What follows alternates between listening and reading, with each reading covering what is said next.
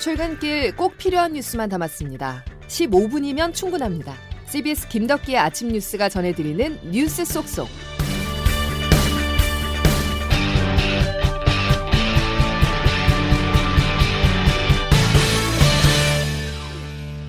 여러분 안녕하십니까. 5월 23일 김덕기 아침 뉴스입니다. 역대 미국 대통령들의 방한 일정과는 달랐습니다. 조 바이든 미국 대통령은 일본보다 한국을 먼저 찾았고 입국하자마자 우리나라 반도체의 심장 삼성전자 평택 공장을 방문했습니다. 비무장지대 DMZ는 가지 않았는데요. 대신 항공우주작전본부를 찾아 강력한 안보 동맹을 드러냈습니다. 먼저 곽인숙 기자가 2박 3일간의 바이든 대통령 발걸음을 되짚어봤습니다. 윤석열 대통령과 바이든 대통령의 첫 만남은 평택 삼성 반도체 공장에서였습니다. 3나노 최첨단 반도체 생산 설비를 둘러본 두 정상은 나란히 서서 반도체 동반자 관계를 강조했습니다. 바이든 대통령께서도 우리 반도체 기업들의 미국 투자에 대한 각종 인센티브를 제공할 뿐 아니라 critical component 한국처럼 우리와 가치를 공유하는 긴밀한 파트너와 협력해 우리가 필요한 것을 동맹과 파트너로부터 더 확보하고 공급망의 회복력을 강화하는 게 중요합니다. 핵심은 새로운 시대에 맞는 한미 동맹의 진화였습니다. 두 정상은 인도 태평양 지역과 세계 안보에 기여하는 글로벌 포괄적 전략 동맹으로 발전시키기로 뜻을 모았습니다. 마지막 날인 어제는 두 나라 장병들이 함께 근무하는 작전 본부를 찾았습니다. 여러분들의 우정과 우위가 바로 한미 동맹의 힘입니다. 한반도의 다양한 위협을 억제하고 안정을 유지하는 것은 한반도는 물론 전 세계 평화나 안정에도 매우 중요합니다. 바이든 대통령은 미군 장병들을 격려한 뒤 2박 3일의 일정을 마치고 일본으로 떠났습니다. 작별 인사 때 바이든 대통령은 윤 대통령에게 신뢰한다고 말했고 두 정상은 엄지를 들어 작별 인사를 나눴습니다. CBS 뉴스 곽인숙입니다. 한미 정상의 공동 성명을 보면 이번 만남의 목적과 결과가 분명해집니다. 지난해 5월 문재인 정부 당시 마지막 한미 정상회담 때보다 더욱 미국 쪽으로 한국에 다가갔다는 평가가 나옵니다. 이어서 장성주 기자의 보도입니다. 이번 한미 정상회담 공동성명에는 대북 대응 관련 비중이 줄어든 것이 눈에 띕니다. 코로나 대유행을 겪고 있는 북한에 대한 지원, 그리고 이를 통한 협상과 대화보다는 전략자산 전개와 고위급 확장 억제 전력 협의체 재가동 등 미국의 해구상 강화를 포함해 북한 도발에 대응한 한미 양국의 군사 대응에 더 초점이 맞춰졌습니다. 남북, 북미 대화는 교착 상태가 이어질 가능성이 커 보이는 대목입니다. 한미 관계가 안보 동맹을 넘어 경제, 기술 동맹으로 더 확장될 것이라는 점을 분명히 한 점도 주목됩니다.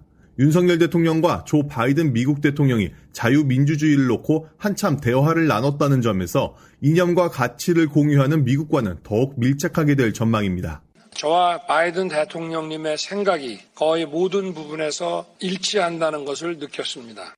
중국 포위 전략의 일환인 쿼드에 윤석열 대통령이 관심을 보였다는 점이 명기됐고 경제적으로도 인도태평양 경제 프레임워크 가입으로 무게추는 미국으로 급격히 쏠리는 모습입니다.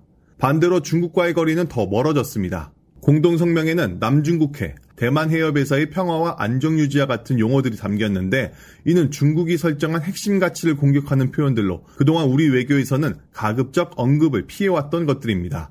CBS 뉴스 장성주입니다.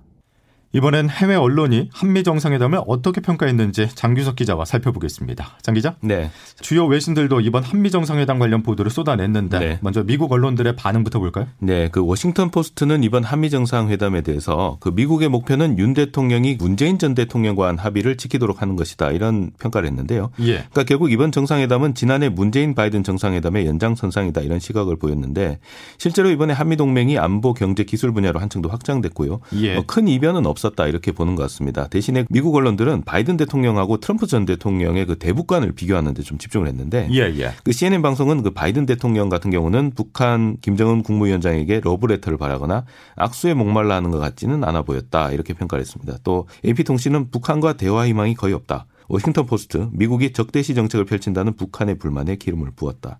이런 평가를 보면 그 윤석열 정부도 그렇지만 바이든 미국 행정부에서도 그 대북 정책에서 그 드라마틱한 장면이 나올 것 같지 않다 이런 평가를 내리는 걸로 보입니다. 예. 중국 반응은 어떨까요? 네, 일단 공식 반응이 나왔죠. 그 왕이 중국 외교부장이 파키스탄 외무장관과 회담 후에 기자회견을 가졌는데 여기서 미국의 인도 태평양 전략이 중국 포위 시도다. 그리고 아태 지역 국가를 미국 패권의 앞잡이로 삼으려는 것이다. 이렇게 말했습니다.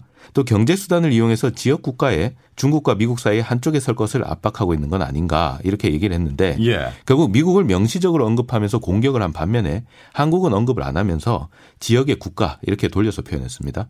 심기가 불편하다 이걸 대놓고 표현하면서도 우리나라를 크게 자극하지 않으려는 모습을 보였고요. 어느 정도 좀 회유의 공간을 만들어 놓은 걸로 보입니다. 예.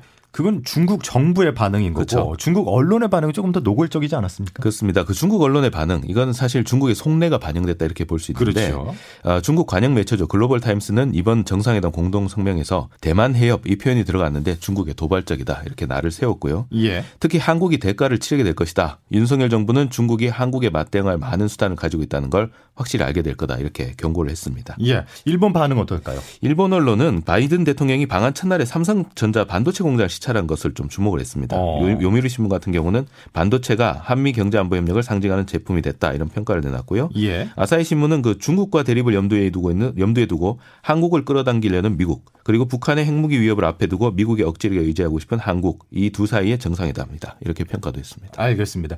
어제 일본에 도착한 바이든 대통령의 남은 일정 어떻게 될까요?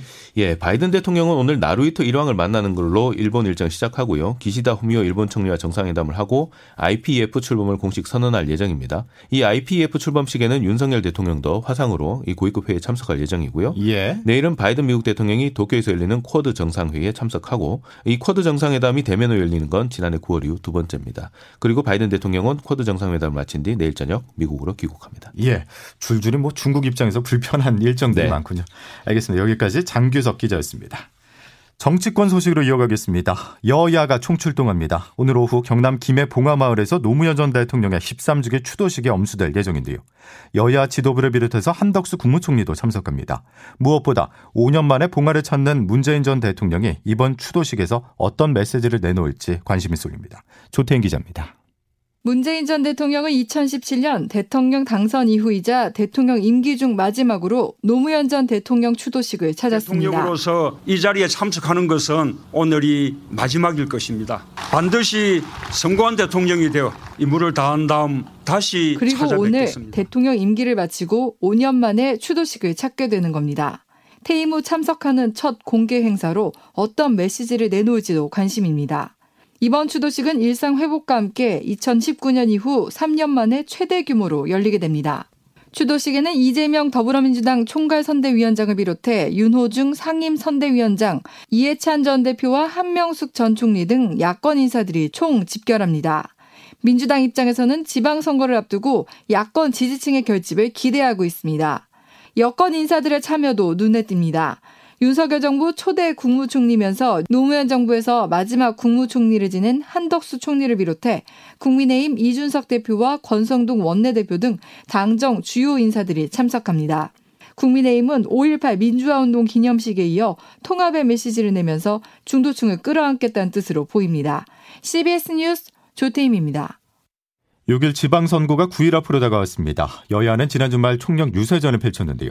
국민의힘은 대구 경북과 부산 경남을 돌며 지지층 결집에 나섰습니다. 민주당은 수도권과 충청 지역 등 주로 격전지에 집중하는 모습이었는데요. 특히 민심 풍향계라 불리는 충청권 유세에 열을 올렸습니다. 충청북도지사 선거는 윤심과 문심의 대결로 관심을 모으고 있는데요. 윤석열 대통령의 당선인 시절 특별 고문이었던 국민의힘 김영환 후보와 문재인 전 대통령의 비서실장이었던 민주당 노영민 후보가 치열한 경쟁을 벌이고 있습니다. CBS 충북방송 박현호 기자입니다. 지난 3월 대선 이전까지만 해도 충청북도지사 선거는 더불어민주당 노영민 후보에게 대적할 상대가 없다는 평가가 줄을 이뤘습니다. 하지만 대선 이후 국민의힘 김영환 후보가 돌연 선거전에 가세하면서 상황이 급변했습니다. 이른바 뜨는 해와 지는 해로 대비되는 선거 구도를 앞세운 김 후보는 최근 발표된 각종 여론조사에서도 노 후보를 크게 앞서고 있습니다. 취임식에 가는 사람을 뽑을 것인가? 퇴임식으로 가는 후보를 뽑을 것인가? 내보다 많아 승리한다. 반면 민주당 노 후보는 줄곧 수도권을 기반으로 정치 활동을 해온 김 후보의 철새 정치 이미지와 지역 반감을 집요하게 파고들고 있습니다. 서울에 가서 출세했으면 뭐합니까? 고향 발전을 위한 것에 도움을 주지 못하는 것은 둘째고 방해를 놓는 사람들이 있습니다. 시시각각 상황이 급변하면서 최근 중앙일보 의뢰로 한국갤럽이 지난 15일과 16일 진행한 여론조사에서는 김 후보와 노 후보 간의 지지율 격차가 오차 범위 내인 6.1%포인트까지 좁혀졌습니다. 특히 역대 7차례의 도지사 선거에서 모두 6차례나 야당에 힘을 실어줬던 충북의 표심도 섣불리 승부를 예측하기 어렵게 하고 있습니다. 앞서 인용한 여론조사의 자세한 내용은 중앙선거 여론조사 심의위원회 홈페이지에서 확인할 수 있습니다. CBS 뉴스 박현호입니다. 다음 소식입니다. 코로나19가 아직 끝나지도 않았는데 세계적 유행 조짐을 보이는 바이러스가 또 발생했습니다. 원숭이 두창으로 아프리카에서 주로 발생했었지만 유럽과 북미에 이어서 중동까지 빠르게 확산하고 있습니다. 가장 큰 문제는 감염자들이 아프리카를 여행한 적도 없고 아프리카에서 들여온 동물과 접촉한 적도 없는 사람들이 감염되고 있다는 점입니다. 박철웅 기자의 보도입니다. 최근 이례적으로 다양한 대륙에서 발생하고 있는 원숭이 두창. 1980년 세계보건기구 WHO가 퇴치를 선언한 천연두와 유사하지만 중증도는 낮습니다. WHO는 이달 들어 유럽과 북미 등 12개 나라에서 92명이 원숭이 두창에 확진돼 앞으로 확진자가 더 늘어날 것으로 예상했습니다.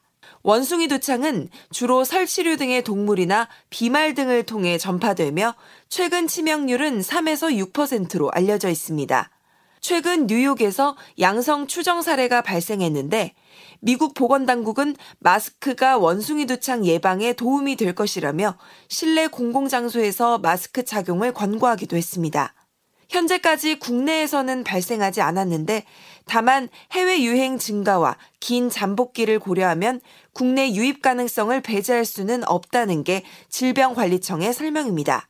질병관리청은 상황에 따라 원숭이 두창을 관리 대상 해외 감염병으로 지정하는 것도 검토할 예정입니다. CBS 뉴스 박초롱입니다. 손흥민 선수가 아시아 선수 최초로 영국 프리미어리그 득점왕에 우뚝 섰습니다. 손흥민은 프로 데뷔 첫 득점왕을 차지한 후 인터뷰에서 어릴 적 꿈을 이뤘다고 밝혔습니다. 김동욱 기자입니다. 후반 25분 손흥민은 골키퍼와 1대1 찬스를 놓쳤습니다. 하지만 1분도 채 지나지 않아 골로 실수를 만회했습니다. 이어 후반 30분 오른발 가마차기 슈팅도 골문 구석에 꽂았습니다. 손흥민은 리그 22호와 23호 골로 프리미어리그 공동 득점왕에 올랐습니다. 손흥민은 오늘 새벽 노리치 시티와 최종 38라운드에서 두 골을 터뜨리며 토트넘의 5대0 승리에 힘을 보탰습니다. 리버풀 살라흐가 울버햄프턴전에서 한 골을 넣어 공동 득점왕이 됐지만 아시아 선수 최초의 유럽 5대 리그 득점왕입니다. 무엇보다 페널티킥 하나 없이 만든 23골, 유럽 5대 리그에서도 페널티킥 골을 제외하면 득점 3위에 해당할 정도로 순도 높은 활약이었습니다. 손흥민도 골든부츠를 손에 들고 어린 시절의 꿈을 이뤘다면서 활짝 웃었습니다. 토트넘은 노리치 시티전 승리와 함께 프리미어리그 4위를 확정했습니다. 손흥민과 토트넘은 3년 만에 다시 챔피언스 리그에 출전합니다. CBS 뉴스 김동욱입니다. 이제 기상청 연결해 자세한 날씨 알아보겠습니다. 김수진 기상 리포터 전해주시죠. 네, 오늘부터 서울을 비롯한 내륙 대부분 지역의 한낮 기온이 30도 안팎까지 치솟으면서 한여름 같은 더운 날씨를 보이겠습니다. 전국이 맑은 날씨를 보이면서 햇볕이 강하게 내리쬐겠고 또 따뜻한 남서풍이 불어오면서 고온 현상이 절정에 달하겠는데요. 오늘 경북 상주의 한낮 기온이 33도까지 오르겠고 대전 대구 32도, 춘천 31도, 서울 광주 30도의 분포로 7월 하순에 해당하는 무척 더운 날씨를 보이겠습니다. 그만큼 일교차가 무척 클 것으로 보여서 옷차림 세시 심하게 신경을 쓰셔야겠고요. 또 오늘 국외 미세먼지가 들어오면서 수도권은 종일, 그밖에 서쪽 지역은 오전에, 영남 지역은 밤에 일시적으로 공기질이 좋지 않을 것으로 보여서 이 점도 유의하셔야겠습니다. 그리고 당분간은 30도 안팎의 때이른 여름 더위가 계속되다가 이번 주 목요일에 중부지방을 중심으로 비가 내리면서 고온 현상은 잠시 주춤하겠습니다. 서울 현재 기온 18.8도, 습도는 82%입니다. 지금까지 날씨였습니다. 올해 김덕기 아침 뉴스는 여기까지입니다. 내일도 필요한 뉴스들로만 꽉 채워드리겠습니다. 고맙습니다.